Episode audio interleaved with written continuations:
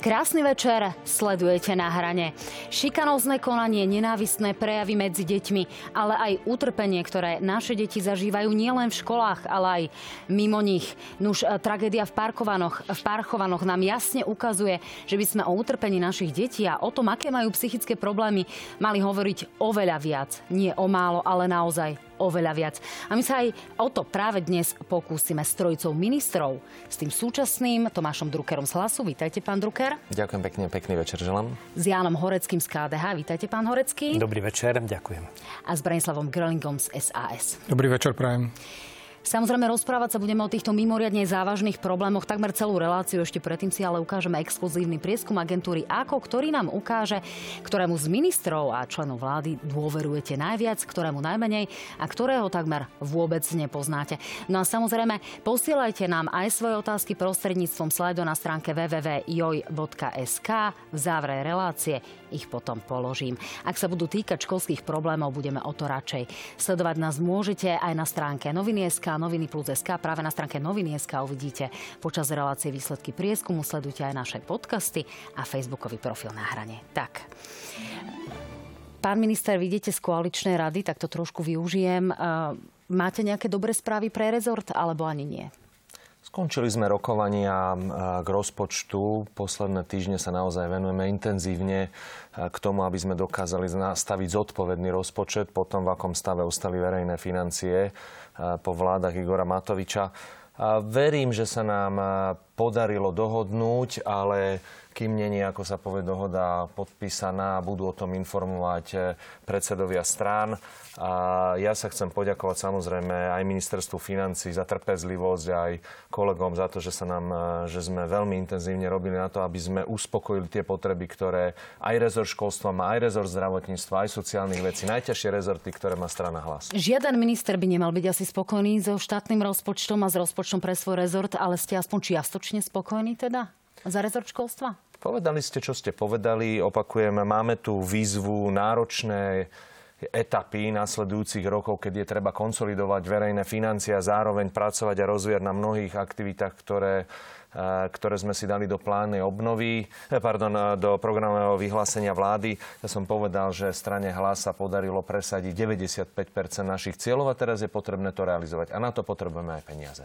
Tak, e, uvidíme, čo vám na to počas hlasovania o rozpočte povedia aj tuto vaši opoziční kolegovia. E, páni, poďme ale k tomu výsledku, ktorý teda ukazuje prieskum agentúry ako exkluzívne pre reláciu na hrane, ako naši Slováci a naši oslovení ľudia v prieskume poznajú členov vlády a ústavných činiteľov. Tak nech sa páči, Peter Pellegrini dôveruje mu úplne alebo skôr 55%, Tomáš Drucker 45, ste druhý pán minister, Erik Tomáš 41, Robert Fico 40%, Richard Draši 39%, 38% Zuzana Dolinková, Denisa Saková 37, Tomáš Taraba 33, rovnako Juraj Blanár, rovnako Ladislav Kamenický a rovnako tak Robert Kaliňák. Matúš Šutaj Eštok dôvera 30%, Richard Takáč 27, rovnako Martina Šimkovičová, Peter Kmec 22%, oslovených Jozef Ráš 22 a Boris Boris Susko na chvoste 19% oslovených.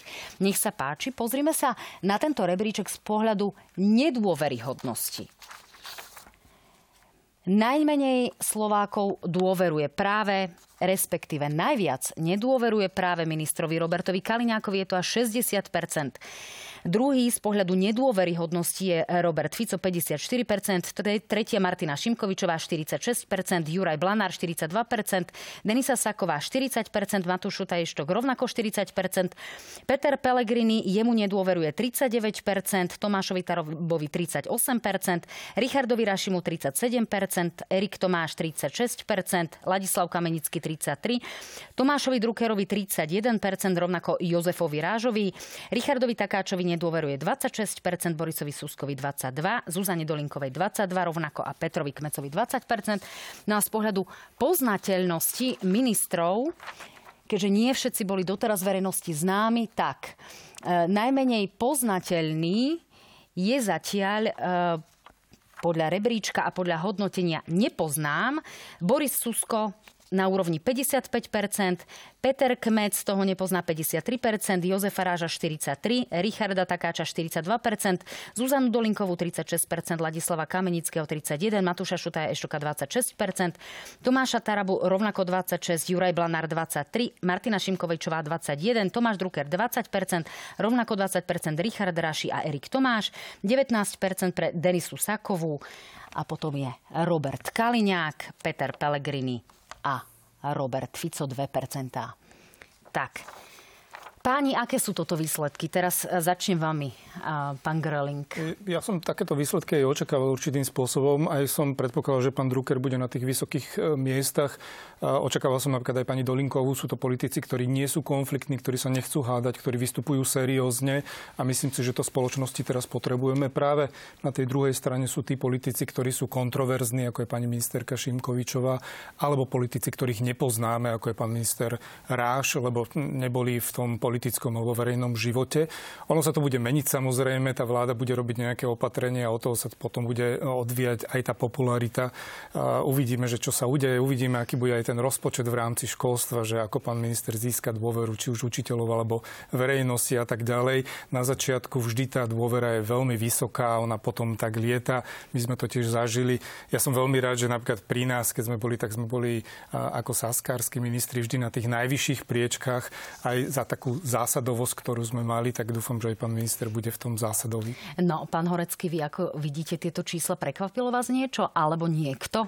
Tiež ma tieto čísla neprekvapili. E, dovolím si povedať trochu tak e, nad, nad čiaru, že tiež by som e, dal aj sám osobne najväčšiu dôveru a kredit práve tu pánu ministrovi po mojej pravici, Tomášovi Druckerovi. Neprekvapilo ma ani to, že sa v tej nečitateľnosti umiestnili na prvom mieste e, politici veľmi známi nám z minulosti a negatívne, e, spojení s negatívnymi kauzami, ako je pán minister Kaliňák alebo pán premiér, ktorí sa zatiaľ ešte neprejavili, e, zatiaľ nie je dosť dobre známe, čo môžeme od nich očakávať, na rozdiel napríklad od pána ministra Šutaja Eštoka, ktorý sa prejavil až príliš. No, pán minister, ono to zatiaľ vyzerá na tú striebornú priečku. Tí medailisti zvyknú hovoriť, že je veľmi ťažké tú pozíciu a tú medailu si potom udržať a obhájiť. E, veľmi ľahko sa to dá asi pokaziť. E, čo budete robiť preto, aby ste ostali tou dvojkou? Ak dovolíte, tak v prvom rade chcem povedať, že som veľmi rád, že Peter Pellegrini si udržuje tú dlhodobo vysokú poznateľnosť, ale nie je to iba on. Pozrite si na tých ministrov hlasu, sú naozaj na všetkých tých popredných priečkách a teším sa tomu, lebo naozaj máme najťažšie rezorty. Sú to rezorty, ktoré menia život alebo ovplyvňujú život ľudí, či už ide o sociálnu oblasť, zdravotníctvo, školstvo. A nie je to jednoduché. Sú to veľmi náročné rezorty a, a vidíte, že sa nám zatiaľ podarilo presvedčiť ľudí, že to, čo sme hovorili od aj pred eh, voľbami, že začíname naplňať od prvého dňa. Takže eh, toto je pre mňa oveľa viac podstatnejšie, ako nazerať eh, na to, čo budem robiť, aby som, sme udržiavali nejaký rebríček. Ak budeme robiť poctivo to, čo sme slúbili, tak ja verím, že to ocenia ľudia, či už v takýchto prieskumoch, ale najmä vo voľbách. A naozaj nám záleží na to, aby sme doručovali výsledky, o ktorých sme v hlase hovorili pred voľbami. A teší ma to. No, pán minister, podiel na tom, ako budete hodnotení, budú mať určite aj žiaci, ale hlavne rodičia, ktorí budú asi s nápetím očakávať, ako sa vám podarí zlepšiť ten neutešený stav v našich školách. Čiže e, páni, tá kľúčová otázka na úvod v tej časti, ako zlepšiť naše školstvo, ako pomôcť našim deťom. Čo nás učí tragédia, ktorá sa odohrala v spojitosti s Romanom v Párchovanoch, pán minister? Viete čo, tu mi dovolte, pani redaktorka, povedať jednu zásadnú vec. O mne je známe, že som človek, ktorý nemá problém v komunikácii s novinármi a považujem novinárov za súčasť politického života. Nikdy som sa tomu nebránil a o to vážnejšie budem hovoriť tieto slova nasledujúce. Ja som sa už aj včera eh, vo vašej televízii na túto tému vyjadril. Chcem naozaj veľmi dôrazne požiadať všetky médiá, aby v takto vážnych veciach, ako sú samovraždy a, a samovraždy predovšetkým deti, dodržovali určité etické e, pravidlá. A tak ako vo svete existujú určité etické štandardy, tak si myslím, že by ich televízie mali aj médiá dodržiavať. Ten spôsob, akým sa o informuje o tejto tragédii, považujem za absolútne nielen nešťastný, ale zlý. Ak dovolíte, len mi to nechajte dohovoriť. Televízia prosím. sa naozaj snaží veľmi citlivo o tomto celom veľmi informovať, ale zároveň chceme diskutovať o témach, ktoré sú veľmi vážne. Nech sa páči. O témach diskutujme ale táto konkrétne téma, ak, ak mi dovolíte, ak také nie sú, ak slovenské médiá takéto kódexy nemajú, ja vám len vycitujem, čo, o čom hovorí napríklad Svetová zdravotnícká organizácia, odporúčania. Nerobte z udalosti hlavnú správu, ak hovoríme o samovraždách. Nepopisujte metódu umrtia. Neposkytujte detaily o mieste tragédie, nepoužívajte senzachtivý jazyk, nezjednodušujte príčiny, netvrďte, že smrť mala iba jednu príčinu, nepoužívajte fotografie, audio, video a podobne, neinformujte o podobnostiach e, napríklad z listu na rozlúčku.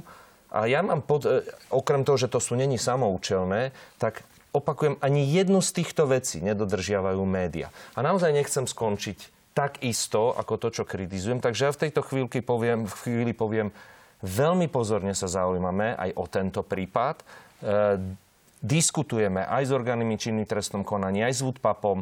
Sme pripravení samozrejme prijať aj rodičov ale toto nie je téma na informovanie. Konkrétne tento prípad. Budem rád, ak budeme ja debatovať pýtam, o tom, čo, čo chce ministerstvo. vo všeobecnosti, pán minister, lebo toto je situácia, kde môžeme naozaj akože kritizovať médiá, špeciálne možno bulvárne médiá. Na druhej strane je to obrovská to, príležitosť. Ale, ale nie takýmto spôsobom. Ja sa naozaj uchádzam aj v komunikácii vo vzťahu k médiám, aj k politikom, aby to nerobili.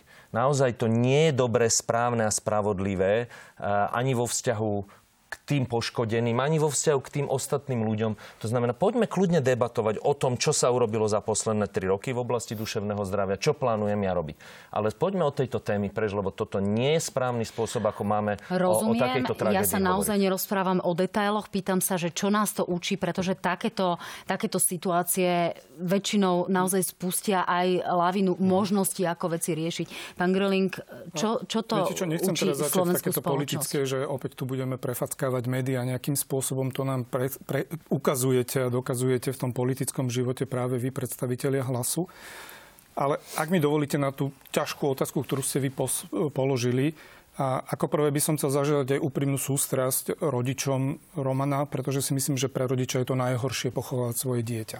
A veľmi ťažko sa bude o tom rozprávať o všetkých týchto veciach a ani nechcem dávať nejaké rady alebo niečo podobné práve rodičom, pretože si myslím, že to by nebolo seriózne.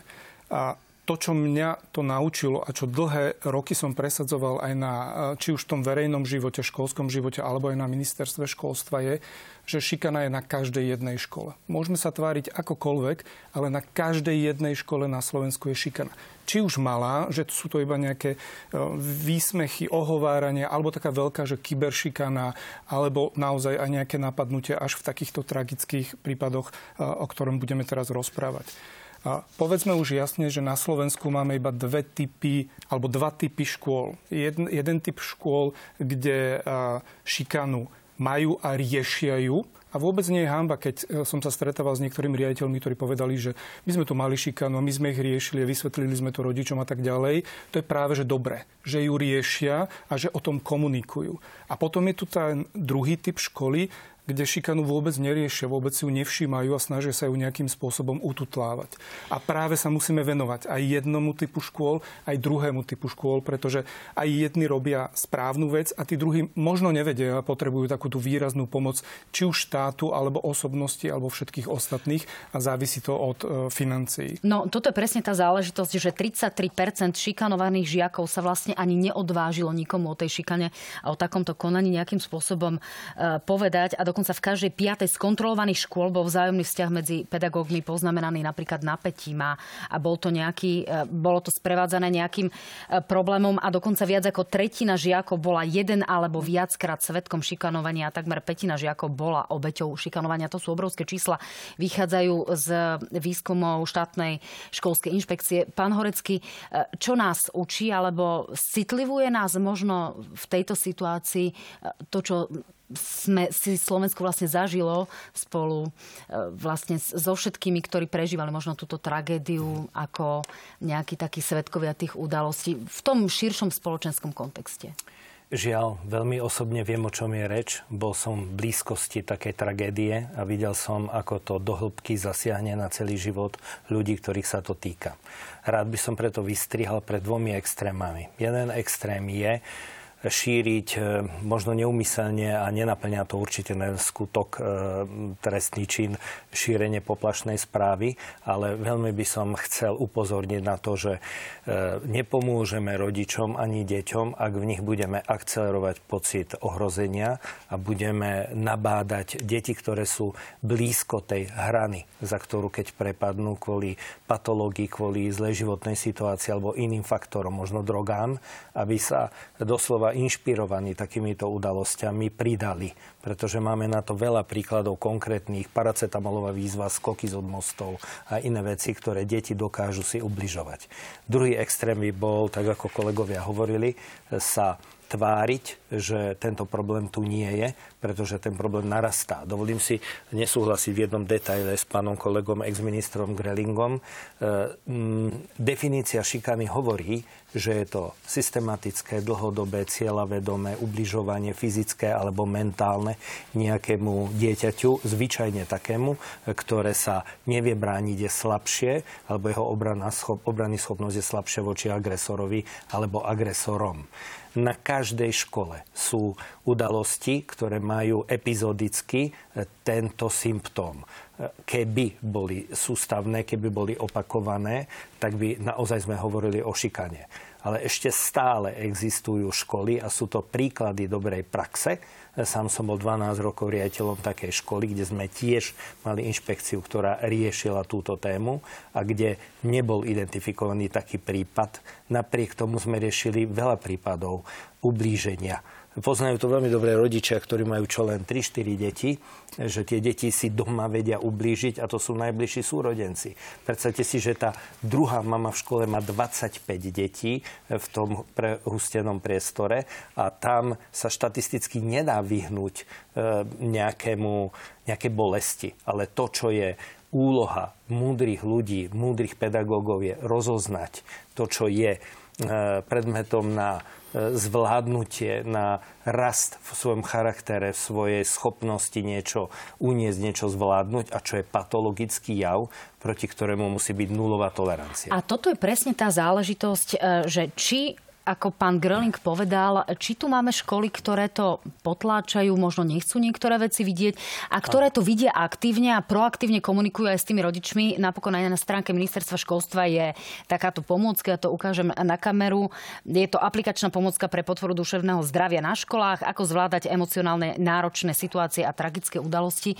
Takže to tam nájde ten, kto potrebuje. Pán minister, eh, vy viete nejakým spôsobom komunikovať efektívne so školami, aby sa to ne nejako zjednotilo, aby sme naozaj nemali drastický rozdiel medzi školami, ktoré to aktívne riešia, ktoré majú povedzme aj dvoch, troch psychológov, lebo máme aj takéto alebo školami, ktoré to tak trošku potláčajú. Možno je tam ten pán riaditeľ aj tých 20-30 rokov a asi povie, že no tak veď to, to je dlhodobý problém a nejako sme to zvládli a, a, a nejako to už len prežijeme do toho dôchodku. Teraz to naozaj možno vyzerá bagatelizujúco, ale takéto školy sú, kde si to nevšímajú a stiažujú sa na to tí rodičia. E, budete vydávať nejaké jednotné usmernenia alebo niečo? Je ich dokonca väčšina, pán Horecký povedal. Je to tak? Áno. No ale pán minister... Páči, poďte, keď už ste. Viete, e, na školách nám chýba... Situácia vo svete sa prudko zmenila. My všetci, čo tu sedíme v tomto štúdiu, sme nevyrastali so smartfónom, tabletom v ruke. My sme neboli vystavení devastácii svojej dôstojnosti, svojej identity. Nemali sme problém s prijatím seba, pretože sme videli influencerov, videli sme fiktívne bytosti a hviezdy e, na sociálnych sieťach a my sme im nesiahli ani počlenky z toho pocitu, ako deti majú. A keď nedokážete prijať seba, keď to dieťa má defekt v tom, ako sa vníma, ako sa hodnotí, v tom, je to základ toho problému. Potom nedokážete prijať druhého, svojho spolužiaka, spolužiačku a od toho je len krok aby vás naštartovala nejaká zlá situácia v rodine, v, v živo, nejaká iná životná situácia. Môže to byť aj v e, dáne geneticky, alebo drogami, alebo zlými návykmi, závislosťou, čímkoľvek. Ale je tu potom tá záchranná sieť, ktorou môže byť tá škola. Pán minister, čiže čo s tým vieme urobiť? Ak, ak dovolíte krátko k tomu. Dlhodobo samozrejme táto téma je zanedbávaná. O tom hovorili aj kolegovia v spoločnosti a myslím si, že ten tlak, ktorý v tej spoločnosti narastá, tak vytvára priestor, aby sme zintenzívnili túto prácu. Ale poprvé my potrebujeme naozaj rozumieť tomu, čo sa medzi tými, rozumieť tej detskej psychike, rozumieť im. Aj ako rodič môžem za seba povedať, že tak ako povedal pán uh, bývalý minister, uh, nerozumieme naozaj tomu svetu, ktorý žijú tí, tí mladí ľudia. A my potrebujeme dáta, oveľa viac dát. Tu, tu poviem, že áno, bola tu snaha v minulosti a keď si zoberieme, a bohužiaľ je to čas politiky, poviem, tak bývalý minister financí a premiér Matovič zrušil, dal peniaze preč. Už sa mohlo dávno robiť na tom, a, a tu pochválim, povedzme, predchádzajúce vedenie rezortov, že sa snažili v tom niečo urobiť, ale pokiaľ nebudeme rozumieť tomu, čo sú tam za problémy, nebudeme rozumieť štrukturovaným dátam, ťažko sa pripravujú opatrenia. Máme tu súbor, povedzme, tých e, podporných opatrení, ktoré je v zmysle plánu obnovy, na ktoré sa upozorňovalo viac psychológov na školách, viac asistentov, e, špeciálnych pedagógov, aby boli tie deti mali ako keby ten priestor riešiť niektoré problémy, ale ten zdroj toho je, že žijú naozaj úplne iný život. Oni sú v oveľa intenzívnejších sociálnych interakciách, ako sme boli my. Tie nástroje sú tam oveľa väčšie a preto potrebujeme tomu rozumieť. Keď budeme mať dáta, tak naozaj budeme vedieť lepšie nastaviť tie systémy, ktorými sme začali, ale ani dnes aj, aj to množstvom psychológov a asistentov, my ideme s niečím, aby to tam bolo. Cítime, že nevieme ešte, či to bude presne tieto typy opatrení. A po tretie musíme komunikovať, veľa, veľa komunikovať. E, mnohí rodičia nevedia, čo majú robiť. Mnohí rodičia nevedia, že tí psychológovia sú k dispozícii. To znamená, tá jedna z vecí, ktorá je, je samozrejme tá komunikácia v neposlednom rade financovania. Tu, keď ste sa ma aj pýtali, e, ja som presvedčený, že počas pôsobenia mňa na ministerstve školstva je priorita okrem samozrejme kurikulárnej reformy, e, vedy výskumu, odchod talentov, prispôsobenie sa trhu práce, duševné zdravie je jedno z kľúčových priorit, ktorým sa musíme intenzívne venovať, lebo som to dal do takého pomysleného príkladu, že to je ako taký ľadovec, ktorý pláva na vode. Mám pocit, že vidíme len tú špičku toho ľadovca a ten problém je obrovský pod tou vodou. No, pán Greling, vidím, že chcete zareagovať, tak nech sa páči. E, nejaké dáta už máme, má ich štátna školská inšpekcia, uh, povedať, aj Liga proti, uh, Liga za duševné zdravie, IPčka a podobne. Budem hovoriť za seba. Ja už nepotrebujem ďalšie dáta, lebo po tých 20 rokoch v školstve to máme zmapované a vidíme, ako sa to vyvíja celé v rámci jednotlivých škôl. My keď sme prišli na rezort, tak sme prišli tam aj s jednotlivými odborníkmi a my sme presadzovali smerom e, k učiteľom a školám dve veci. A jedna vec bola, že sa nemá tolerovať šikana a že to má byť na úplne nulovej tolerancii. To je jedna vec. A druhá vec, že sa má odhalovať. Nemá sa zakrývať alebo nejakým spôsobom spôsobom vyzmizikovať, ale má sa odhalovať. To znamená, čo že čo máte mladým, na mysli? Ak máme šikanu dopovedať. napríklad v zmysle uh, hádzanie desiaty do, uh, do koša, uh, taká tá menšia forma šikany nie už priamo bitky a takéto úplne agresívne konanie, aká je tá nulová tolerancia? cez tú nulovú toleranciu som sa chcel do, dostať k tým všetkým prednáškam, ktoré sme robili pre mladých ľudí, ktorým som ja hovoril, že nie, že ja sa bojím nahlásiť šikanu, ale ja sa bojím, že budem nahlásený, že šikanujem. A toto by mal vedieť každý jeden v rámci školského systému. Každý jeden učiteľ, každý jeden riaditeľ, dieťa, ale aj rodičia. Oni musia vedieť, nie že prosím ťa, nič nehovor a nechod za tou riaditeľkou, však vydrž, však aj my sme to zažívali a ešte budú rozprávať starší učiteľe, keď pôjdeš na vojnu alebo keby si bol na vojne, že čo si tam zažíval, to vydrž, buď ticho. Nie, to sa musí otočiť. Oni musia vedieť, že keď niekto šikanuje, tak sa musí báť. Musí sa báť, že či vy ho nahlásite a že či on bude mať problém. A to je tá nulová tolerancia v rámci šikany. A o tejto musí vedieť každý jeden v rámci školského systému. A keď je nejaká šikana, tak ja som aj po rozhovoru so všetkými učiteľmi, a to je ich reakcia smerom ku mne, hovorili, že Viete, my sme si všímali čohokoľvek, čo sa udialo počas hodiny alebo prestávky, lebo to je iba taký tá špička toho ľadovca. My keď vyjdeme von z tej triedy, tak tam môže byť úplný Armagedon a musíme sa tomu venovať. Každému jednému minimálnemu náznaku, ktorý je, tak aj ten minimálny náznak musíme my prešetriť. A preto my sme, a bohužiaľ v tej koalícii sa, sa to nedalo prezentovať, navrhovali, aby sme mali také bývalo to, že triednické hodiny, ale to by boli také komunitné hodiny alebo ranné kruhy, ktoré zavádza množstvo škôl, že vždy raz za týždeň proste celá trieda alebo škola si sadli a rozprávali sa. A tam bol celý pedagogický zbor, tam boli ľudia, psychológovia, tam boli sporadne, tam boli logopédovi, logopédi a tak ďalej. Áno, ktorí vedeli, tie školy, vedeli, ktoré to riešia. Áno, ale... ktorí vedeli zistiť nejaké problémy a tie problémy riešili od začiatku. Od začiatku. Oni nečakali, že tam bude niečo výnim, nie výnimočné, ale také, že výrazné a až potom to budú riešiť. Takže toto je veľmi dôležité, aby sme presadzovali nulovú toleranciu v rámci šikany a to by mohol byť aj nejaký veľmi pekný projekt, ktorý by sme vedeli zastrešiť aj my traja, alebo teda aspoň za seba hovorím, že by som bol veľmi rád súčasťou niečo takého a poďme to šíriť na školách aj s financiami, aj s tými podpornými materiálmi, aj so vzdelávaním v rámci No, pán minister, to vyzerá na pomocnú ruku od opozície. Um, pozrite, my sme debatovali aj v parlamente. Ja som rovnako pánov ministrov prizval k zasadnutiu aj kurikulárnej rady. Myslím si, že eh, to školstvo potrebuje menej politiky, viac odbornosti, viac kontinuity. Veď keď som prišiel na rezort, sám som povedal, že neprichádzam s novou kurikulárnou reformou na základné školy a obťažovať tu. Treba kontinuitu. Veľa dobrých myšlienok, aj za posledných, a nepoviem, že len 3-4 roky.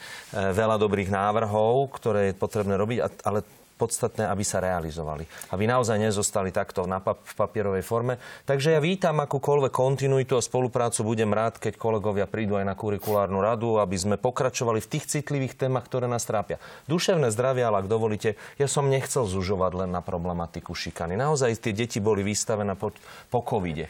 E, máme tu hybridné hrozby, strategickú komunikáciu. E, a, ale všetko samozrejme vychádza z nejakého úplne iného prostredia, akom sme žili my, o tom, o čom hovoril pán minister Horecký. Keď si zoberieme, tie deti naozaj žijú v tých interakciách, sociálnych interakciách oveľa intenzívnejšie a väčšom rozsahu, ako sme žili my. Ja to vidím na svojej vlastnej cére. Tak neviem stáť za ňou a celý čas kontrolovať, s kým si píšeš, v akom rozsahu, ale vidím, má obmedzený ten priestor, povedzme, um, aj na tom telefóne ale oni, a teraz sa nebavím o tom, že komunikuje niekým z Ameriky, ale sú neustálom kontakte, intenzívnom, aj keď nie v tom fyzickom, so svojimi spolužiakmi. Sú často aj kvôli tomuto rozrušené a vyrušované na to, akým spôsobom potom prebieha samotný vyučovací proces. A veľmi ľahko môže dôjsť aj potom samozrejme k tomu, čo nazývame kyberšikanou, veci, ktoré nevieme zachytávať len v tej triede. Preto hovorím, že potrebujeme lepšie pochopiť. Ja som presvedčený, že potrebujeme viac dát a nie jednorázov jednorázových, ale pracovať s tým systémom, pretože vzdelávanie nie je možné otrhnúť od, od výchovy, od, od celého toho prostredia. Jednak ako žijú tie deti v nejakom domácom prostredí, potom sa dostávajú do škôl. Vyslovil som takú tézu,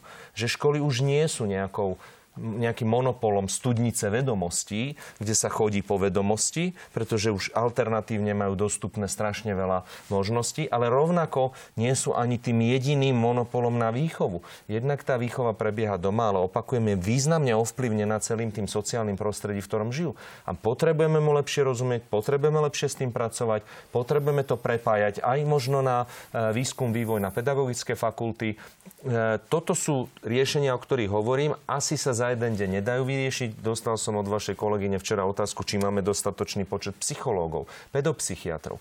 No a možno nemáme, ale preto potrebujeme urobiť trvalo udržateľné podmienky. Preto som napríklad s pani ministerkou Dolinkovou avizoval objednávku štátu k chýbajúcim profesiám. Chceme motivovať budúcich e, pedagógov, psychológov, Je to aby tak? E, Na, naozaj tie deti, kým sa dostanú na tie vyšetrenia základné, často to trvá aj e, pol roka, aj napríklad po tých základných depistážach, aby deti vôbec mohli nastúpiť do školy. Ale kým zareagujete páni, tak si pustíme napríklad Jozefa Mikloška, detského ombudsmana, ktorý má nejaké svoje čísla a aj pána Madra, ktorý bol dnes hostom v analýzach 24, ktorý hovoril o tých prejavoch šikany. Nech sa páči. you Tam je 31% nárast u detí a mladistvých je duševných problémov, hej, odráža sa to na veľký mnohých problémov, aj napríklad šikany, ktorú zraz, tu už nechcem toto zabíjať, čo teraz sa rieši, tieto monitoruje tieto prípady, hej. ale tá situácia ako systém, u nás je to tak povedané, že systém je nastavený nejakým spôsobom, my ho chceme vylepšovať. Nemajú žiadnu možnosť, čo s tým násilím, ktoré sa im deje, môžu urobiť, že nemôžu z toho utiecť. A napríklad technológie spôsobujú to, že, že to násilie násilie nie je definované nejakým priestorom, ale že ten priestor je nekonečný. Tak pán Madro hovoril presne o tom, že tá, tá šikana to už nie je len za tou školskou chodbou niekde na školskom dvore bytka, ale že už tomu tie deti nevedia ujsť a potom sa, sa teda žiaľ mnohé situácie končia tragicky. Ale aj to, čo hovoril pán Mikloško, to je v podstate každé tretie dieťa, ak hovorím o 30-percentnom náraste, ak by sme to teda naozaj prepočítali v úvodzovkách na deti. Pán Horecký, e, naozaj, čo v tejto chvíli vieme urobiť okamžite a čo možno odporúčiť pánovi ministrovi z takého dlhodobého hľadiska a čo odporúčiť školám, aby mhm. sme tú situáciu vedeli čo najrychlejšie vyriešiť? Žiadal by sa mi teraz takú systémovú reč, ale rozumiem formátu našej relácie na hrane, takže ukážem na ilustrakoch a príkladoch aspoň niekoľko užitočných e, inšpirácií. Ja by som e, neskôr ale poukázal na to, že deti, ak odrátam noc, že nebudem počítať zo dňa 24 hodín, ale 16 hodín, tak strávia všetko zaokrúhlenie dohora štvrtinu času iba počas roka v škole a tri štvrtiny času e, v, škole, e, v rodine. Keď deti prídu do školy, to je zase exkluzívny priestor, tam sa všetko prejaví. Lebo tam je 25 detí v jednom kolektíve a je to fantastický trénažer na trénovanie ich sociálnych zručností a osobnostný rozvoj. A my sme sa zatiaľ bavili o negatívnych veciach, ako im zamedziť. Môžem povedať jeden príklad, ako som slúbil. Ja by som okamžite poučený talianskými pediatrami, francúzskými pediatrami, českými odborníkmi, slovenskými odborníkmi zamedzil prístup deťom na základnej škole k telefónom, k smartfónom. E, na strednej škole by som to reguloval, samozrejme aj na základnej škole na požiadanie v vážnej situácii alebo pri výuke, pri edukácii. Dôvod je ten, že to nie je len naj, najčastejší nástroj na šikanu, nielen kyberšikanu, ale aj na e, vypovedanie o tom, na ponižujúce e, správy, na dohováranie sa na touto vecou, na, na trávenie času zlým spôsobom ale tu je presne ten problém, čo voláme zanedbávaním dobrého. Miesto toho času, ktorý masívne a väčšinovo trávia e, so svojím mobilom, tak vôbec nevzrastajú, alebo veľmi málo vzrastajú v kompetenciách e, sociálnej, priateľsky nastavenej bytosti. Jednoducho, málo sa rozprávajú, málo sa hrajú, e, málo športujú a relaxujú, takže tam nie ide len o tie negatívne vplyvy, ktoré majú na nich sociálne siete, ale aj zanedbanie toho pozitívneho rozvoja rozvoja zdravých vzťahov, ktoré dokážu zvládať aj náročnejšie situácie a tak predísť šikane, e, s ktorou súhlasí, musí byť totálne nulová nulová tolerancia. Áno, asi, asi s tými, s, tými elek, s tou elektronikou je to asi ťažké. No, vidíme to prakticky na každom rodičovi, ktorý, keď chce, aby to dieťa jedlo už vo veku nejakých troch rokov, tak často e, do tej jedalenskej sedačky mu dá k tomu aj mobil alebo iPad, aby sa teda to stravovanie urýchlilo. Žiaľ, Áno, vidíme to. To je v poriadku, ale Takže ťažko to, to vieme ovplyvniť. Nech sa páči, Prepačte, pokračujte. Opakujem to, že v škole sú deti štvrtinu času roka. Tá štvrtina času je určená už nie nielen vysostne na získavanie vedomostí, ale na osobnostný rozvoj, na charakterové vzdelávanie, na schopnosť byť e, proste dobrým človekom, ktorý sa rozhoduje na základe dát, hodnôt e, a, a skúseností, ktoré má, ktoré nadobudne. A to my ho odoberáme o tento priestor. Ako nemôžeme čakať, že deti sa slobodne rozhodnú inak tráviť čas. Ktorý piatak, šiestak vám povie, že odkladám mobil, nebudem ho používať, idem sa rozprávať a hrať so svojimi kamarátmi. Rozumiem, pán Horecký, ale mali sme tu situácie detských gangov. Uh-huh. Poznáme tú situáciu, ktorá sa odohrala napríklad v Miloslavové. Uh-huh. A to, bolo, to bola situácia, kde sa nám stieralo to dobré a zlé, kde sa nepostavili za slabšie dieťa, kde bol alkohol, kde bolo násilie, kde bola šikana, kde bolo všetko a šlo naozaj o, o to, že tie deti neboli primár, nebola to trestná činnosť alebo nejaké patologické javy spojené bytostne s mobilom. Čiže asi toto je celý širší je, problém isté, v tomto ale, zmysle. Ale tie deti sú formované práve týmto negatívnym spôsobom a nie sú dostatočne formované v svojich sociálnych zručnostiach. Ďalej by som chcel povedať, že ehm, rodičia sú kľúčovým e, aktérom v tej výchove a my by sme mali zamerať pozornosť na komunikáciu s nimi. E, naozaj sú to príklady, ktoré sme už spomenuli. Sam som mal tu čest pracovať v sieti súkromných škôl a e, ešte stále časočne spolupracujem, kde sú ranné kruhy, kde sú akadémie pre rodičov, kde sú pravidelné stretnutia rodič, žiak, učiteľ. A na to všetko však potrebujete veľa času. Keď tie učiteľky majú plný úvezok, keď by sme tam aj dali, pán minister, niekde z hliny by sme vytvorili tisíce špeciálnych pedagógov, školských psychológov, sociálnych pracovníkov, čo všetko sme dali tú možnosť do zákona, tak my potrebujeme týchto ľudí, tá škola to manažersky nevie absorbovať. My máme vedenie škôl ako pred 50 rokmi, preto som dal do zákona pozíciu supervízora a teraz by som veľmi prosil, naliehal pána ministra, aby dokončil ten úkon budovania stredného manažmentu na školách, aby ten manažment, ktorý môže mať, tá učiteľka, ktorá môže mať 5 e, hodín úľavy na úvesku, aby sa venovala tým deťom. My tu rozprávame o tom, ako treba sa rozprávať s rodičmi, s deťmi, ale problém je technicky, prakticky, že kedy to urobiť. Tak pán minister, odpoveď pánovi Horeckému bude aká? E, ak dovolíte, skúsim to tak e, z toho môjho pohľadu manažerského. Znova sa vrátim k nášmu programu vyhláseniu vlády, lebo to považujem za veľmi kľúčové o tom, čo budeme robiť nasledujúce 4 roky.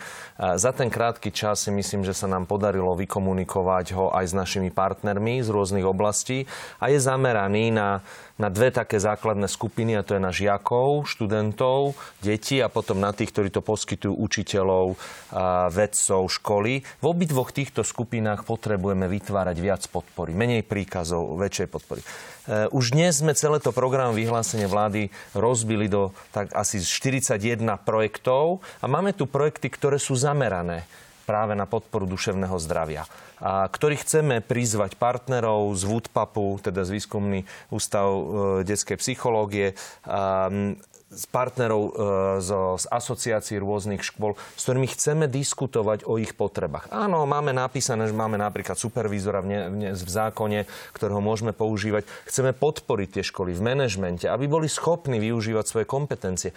Príklad poviem, pýtal som sa dcery, či vie, či majú psychológa na škole. Ani, ani nevie, to je naozaj, že súkromná škola. E, preto som hovoril o tej komunikácii. Ale ak dovolíte, ešte krátko zareagujeme na to, čo hovoril e, pán minister Horecký. E, a to sa týkalo, um, to sa týkalo tej otázky, nazvime to, že tej šikany, hej, o ktorej tu viac rozprávame.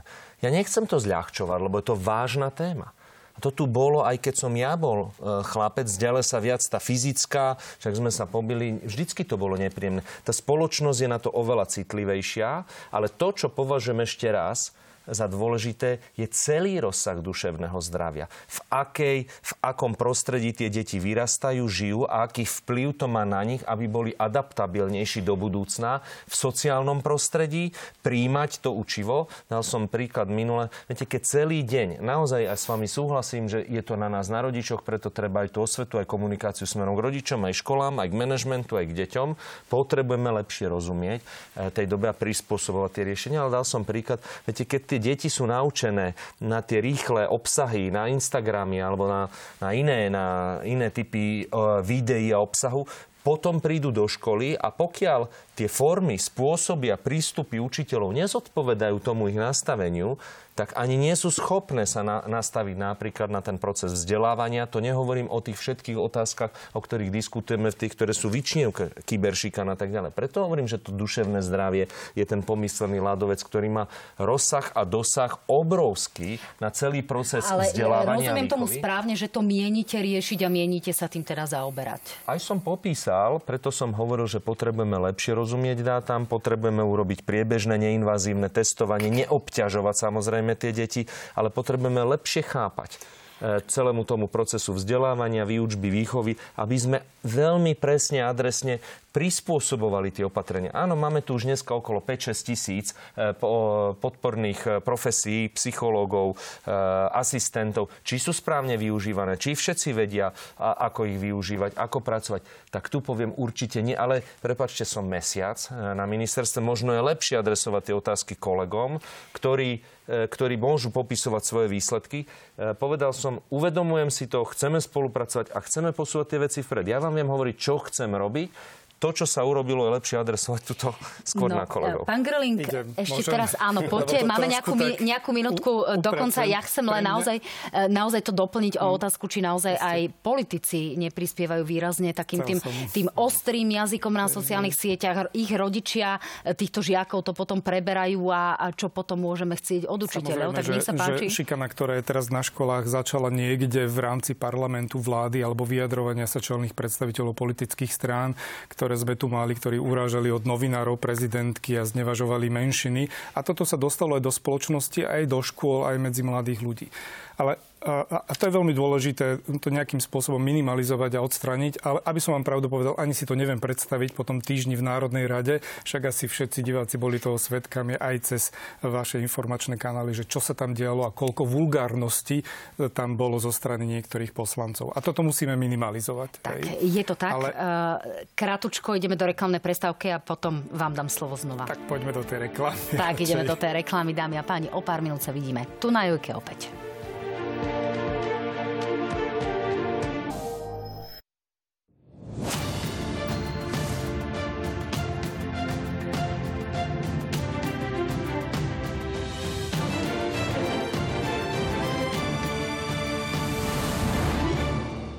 Opäť krásny večer, dámy a páni. Stále sledujete na hrania a stále sú v tomto štúdiu traja ministri školstva príde aj na vaše otázky, budeme na nich odpovedať, ale ešte som slúbila slovo pánovi Grelingovi, tak nech sa páči, dokončite. E, hovorili sme o politikoch a o tom, ako naozaj negatívne vplývajú aj na rodičov, ktorí potom asi nie sú najlepším asi ako vzorom spoločnosť ich musíme riešiť, ale od toho sa potom odvíjajú všetky kroky. Niekedy mám e, teraz taký pocit, ako keby sa nič neurobilo v predchádzajúcom období. Ja si myslím, že aj pán minister, aj každý jeden minister je ten človek, ktorý udáva pravidlá, udáva tú cestu a udáva rýchlosť, ako rýchlo pôjdeme v rámci tej cesty. A my keď sme prišli na ministerstvo, tak tie prvé veci, ktoré boli, ktoré sa urobili, bol, bola veľká stratégia proti boja so šikanou, kde sme zadefinovali všetky veci spoločne s tou odbornou verejnosťou a od toho sa potom odvíjali aj všetky materiály. Z okolností ten materiál, ktorý ste teraz tu ukazovali, to je ešte z nášho pôsobenia, a, kde sme chceli dať školám nejak nejaké pravidlá a nejaké takéto pojitko, že ako sa majú správať, ako majú fungovať ďalej. to je taká tá legislatívna. povedať, to je tá legislatívna časť. A potom bola taká tá praktická časť, ktorú sme poukazovali a dávali školám rady. My sme to prerozdelili na učiteľov a aj na žiakov. V rámci učiteľov to bolo množstvo seminárov, ktoré sa robili a ja by som možno aj poprosil pána ministra, aby v nich pokračoval ďalej. Ono sa to trošku stoplo, ale naštartujme to, lebo to tam je. Aj akčný plán tam je, aj pripravená smernica, ktorá doteraz nie je popísaná s jednotlivými pravidlami pre školy a potom aj jednotlivé webináre, ktoré sa robili a môže sa pokračovať ďalej.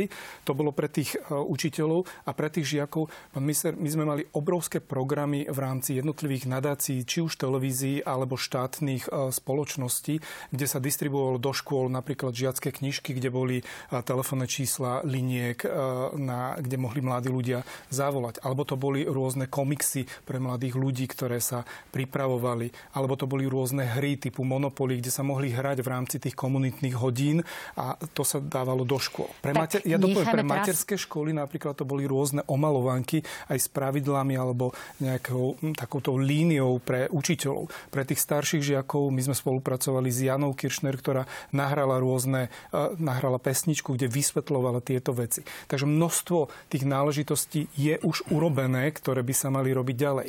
Také tie podnety zo strany škôl, ktoré sme my prezentovali, je, že na škole by mohla byť anonymná linka, že by tam mohla byť schránka na informácie pre riaditeľa alebo pre, pre jednotlivých učiteľov, alebo množstvo ďalších aktivít, ktoré sú predpripravené na ministerstve, ktoré sme urobili. Len v nich pokračujte ďalej. Pán minister, budete v tomto pokračovať a doplňam to o otázku spojenú s pani ministerkou kultúry, ktorá teraz aktuálne zastavila 300 tisíc, ktoré by sa vraj nestihli vyčerpať práve na podobný typ projektov, napríklad informa- o informovaní o tom, aby sa deti vedeli vyznať v tom, čo sú dezinformácie a hoaxy. Nech sa páči. Tak ako som počúval pána bývalého ministra Grölinga, um, mám pocit, že je všetko vyriešené a všetko funguje. Šikanu nedokážete vyriešiť no, tak úplne, vidíte? len je to naštartované a v tom A ja vám môžem slúbiť, je 1. december za, za chvíľočku, za pár hodín. A ja vám viem povedať, že som tam zhruba mesiac a že som nič nerušil. Nič. To znamená, že netreba mať obavu, asi potom všetko funguje v poriadku a predsa len nefunguje, je treba robiť oveľa viacej. Preto som poprosil, že aby aj kolegovia trošku porozprávali o tom, čo urobili koľko. A nechcem tým povedať, že sa nerobilo. Ešte raz, e, veľa vecí sa naštartovalo, o veľa veciach sa vie, treba to vedieť umanéžovať, preto si myslím, že ten manažerský prístup si veľmi to, e, ten rezor žiada a, a som pripravený v tomto pomôcť čo najviac. Ale zároveň chcem povedať aj to, že áno, znova sa vrátim k tomu, mali sme tam škodnú, ako sa povie, v revíri bývalého premiéra a neskôr ministra financí, ktorý zobral peniaze na mnohé aktivity. Za seba viem povedať znova to. Máme vynikajúci podľa mňa e, program. Možno, že niekto vyčítal nejakej neurčitosti, nekonkrétnosti, tak som si skúsil pozrieť aj program bývalého pána ministra Grelinga. Duševnému zdraviu nebolo ani, ani jedna veta v oblasti školstva, ale napriek tomu sa robilo. Takže, aby som bol férový. Dobre, páni, dajme teraz priestor aj otázkam, le, lebo sa týkajú bezprostredne tohto. Práve preto som rada teraz, že ľudia zareagovali. Takže, e, pán minister, pokojne aj vy začnite. Zuzana, pre všetkých troch, či by pomohol zvýšený dozor na školách, aby nedošlo k šikanovaniu a iným agresívnym správaniam sa študentov na školách. Pani Zuzana asi myslí aj dozor cez prestávku, keďže väčšinou sa toto stáva v triedach cez prestávku. Pán minister, poďte prosím v takom krátkom slede, keď môžeme. Pozrite, podstatná je prevencia. To znamená, áno, aj tí pedagógovia, už tu o tom e, bolo hovorené, tak aj s nimi treba, aj oni sú len ľudia, ich treba prevzdelávať a preškolovať a naučiť ich. Dostupnosť toho psychológa, tých opatrení je viacero, ktoré treba robiť. Na to není jeden zázračný prútik. Môžeme hovoriť, že samozrejme akýkoľvek typ prevencie, ktorý zabráni tomu konaniu, je dôležité. Ten následok riešiť tiež treba, samozrejme netreba ho ignorovať, ale oveľa dôležitejšia je tá komunikácia, prevencia, e, vzdelávanie. Takže to je jeden e, určite z nástrojov, ktoré treba robiť. Nech ja sa... len doplním, v tomto štúdiu sedela v útorok aj pani štátna tajomnička Kurilovská, ktorá hovorila o tom, že sa pripraví metodika a bude sa investovať aj do preventívnych e, programov.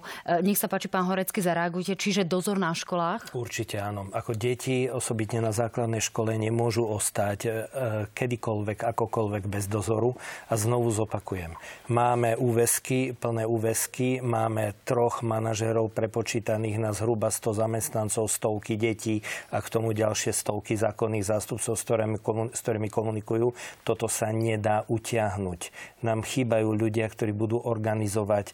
E, ja by som vedel do detajlov čo tam treba robiť, ale na to nemáme priestor odozdávať si informácie o jednom žiakovi z jednej triednej k druhej triednej mať e, záznamy, mať know-how, mať intervenčné týmy. Toto všetko musíte zmanažovať. Keby ste poslali 12 psychológov e, na tú školu a oni nemajú e, systémové vedenie, nemajú plán, ktorý majú uskutočňovať a robia ad hoc, kde niečo buchne, tak je to nezmysel.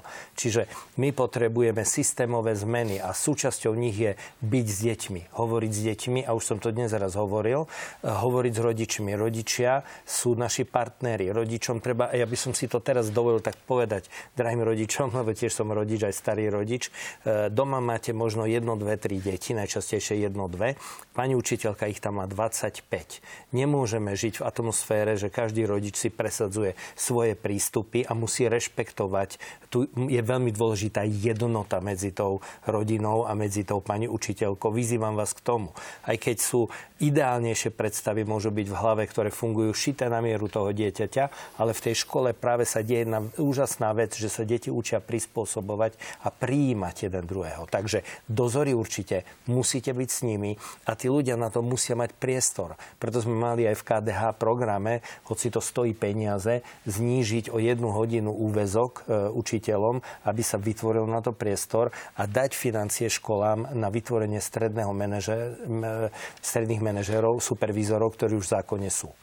No, tak e, otázka je, či by to museli byť vyslovene ľudia s pedagogickým vzdelaním, lebo je problém, že učiteľov máme málo, tak či by napríklad Nie, takéto pozície máme, preto museli... som dal do zákona sociálnych pracovníkov, rôznych iných pracovníkov, ktorí sú v rámci podporných tímov školských, čo aj pán minister Greling začal. Tak čiže to je dôležité je... doplnenie. Tak. E, pán Greling, čiže dozor, áno, viac dozoru? Viete čo, keď teraz vyslovíme, že viacej dozoru, tak asi všetci učitelia, ktorí nás pozerajú, si povedia, že a ako to máme všetko zvládnuť. Takže je to na jednej strane, že áno, určitý tlak smerom k učiteľom, aby si všímali všetky, všetky mm, náznaky, ktoré môžu smerovať k tej šikane, ale na druhej strane ich musíme podporiť či už personálne, alebo aj finančne. A to uvidíme, ako sa podarilo vyrokovať pánovi ministrovi v rámci toho balíka financií, aby boli nielen dozory, ale aby boli aj ranné komunity, aby bola tá podpora naozaj že veľmi výrazná. No a za tie zvyšné tri minútky vás poprosím ešte odpoveď na otázku pani Evy. Mali by prísť rodiny s deťmi ktoré sa podielajú na šikane na školách o rodičovské prídavky a rodičovský bonus. Začnite teraz vy, pán Greling. Ja myslím si, že toto by bolo riešenie. To riešenie je, že všetci v škole, tak ako som hovoril, musia vedieť, že tu je nulová tolerancia v rámci šikany. Oni musia vedieť, že keď učiteľ si niečo všimne, tak to posunie do, na riaditeľstvo a rodičia prídu za riaditeľom. Možno tam bude aj zriadovateľ a budú riešiť celý tento problém, ale oni musia deti aj vedieť, že následne to môže riešiť aj policia, následne to môže riešiť štátna inšpekcia, následne to môže riešiť e, sociálna kuratela a tak ďalej. To nemôže byť, že len pôjdem k riaditeľovi a on ma vyhreší. Naozaj mladí ľudia a deti musia vedieť, že je tam nejaká postupnosť a ja si myslím, že by mali aj vedieť, že jednotlivé veci v rámci šikany, ako napríklad vyhražanie, vydieranie, nátlak alebo ohováranie, je aj trestný čin a keď nemajú do 15 rokov, tak budú za to zodpovední rodičia. A toto podľa mňa mladí ľudia až takýmto spôsobom nevedia. Na to sme mali rôzne prednášky a semináre, aby sme im to vysvetlili, že to nie je len tak, že pôjdeš ty do riaditeľne a tam ťa vykarhá riaditeľ a potom mama ti vonku na chodbe povie, že to už nerob a všetko je v pohode, ide sa ďalej. Oni musia vedieť, aké následky to môže mať, keď niekoho budú šikanovať. A to no, je dôležité. Presne zodpovední sú už naši deviatáci Pán Horecký, nech sa páči. E, tá otázka od pani Evy znela teda, či by rodičia mali prísť aj o príspevky a rodičovský bonus. Áno, ale nie ako automat. To znamená, že je to mm, negatívne motivačne postavený faktor, ktorý sa dopredu oznámi s tým, že sa pracuje s tou rodinou, s tými rodičmi. Tak ako som povedal, že je to kľúčové. To je niečo, čo je veľmi zanedbané, osobitne, no neviem rozdielovať školy teraz podľa zriadovateľov, ale je to silná stránka cirkevných a niektorých súkromných škôl, ale aj vynikajúcich štátnych. Že sú komunitné, že sa pracuje s rodičmi a tam je rádovo menej takýchto problémov. A e, keď máme rodičov, ktorých ja dodnes riešim ako, ako taký mentor, že pomáham ťažšie prípady tej súkromnej sieti škôl, keď ma mm, pozvú k niečomu, s čím si nevedia rady, tak robím takú mediáciu, kedy tie rozhovory nepodceňujem, sú dôležité, tie vedia zmeniť charakter a nasmerovanie toho dieťaťa, ale vždy je tam konkrétny e, nástroj. Povedzme, tento týždeň sa sústred na to, že nebudeš nikomu nadávať, tak aby toto dieťa zvládlo. A keď budeš plniť tie veci, pôjdeš s nimi na výlet. Keď nie, tak sa stane toto a toto. Deti potrebujú dostať konkrétne hranice a rodičia žiaľ Bohu tiež. To znamená, ak sa nezmení spolupráca rodiny a školy, skončí to treba aj tým, že sa im odnímu e, bonu, rodičovský bonus alebo rodinné prídavky. Pán Drucker, takéto radikálne opatrenie ste za? V zásade sa viem stotožniť s tom, čom, o čom rozprávali predrečníci. E, samozrejme, že v tom poslednom štádiu je to jeden z nástrojov, ako byť konsekventný za nedodržiavanie pravidiel. Ja stále budem hovoriť o tom, že to je ten posledný, ako sa povie, ultima ratio riešenie, pretože predtým je mnoho iných opatrení, ktoré treba robiť. Prevencia, výchova, vzdelávanie a snaha o to, aby sa to nedialo. Ak sa to deje, pomôcť oveľa viac, ako potom robiť e, ten posledný následok. Ale v, ale v konečnom dôsledku je toto ultima ratio, kedy proste treba siahnuť aj po tvrdších opatreniach. Tak páni, ďakujem pekne, že ste boli mojimi hostiami. Pán Drucker, pán Horecký, pán Gröling. Pekný večer. Ďakujem. Pekný večer aj vám. Pekný večer. Dámy a páni, ďakujem pekne, že ste sledovali našu reláciu. Ak ste sa nad tým zamysleli a ak sme pomohli aspoň jednému jedinému dieťaťu, tak táto relácia mala zmysel. Majte sa fajn, pekný večer.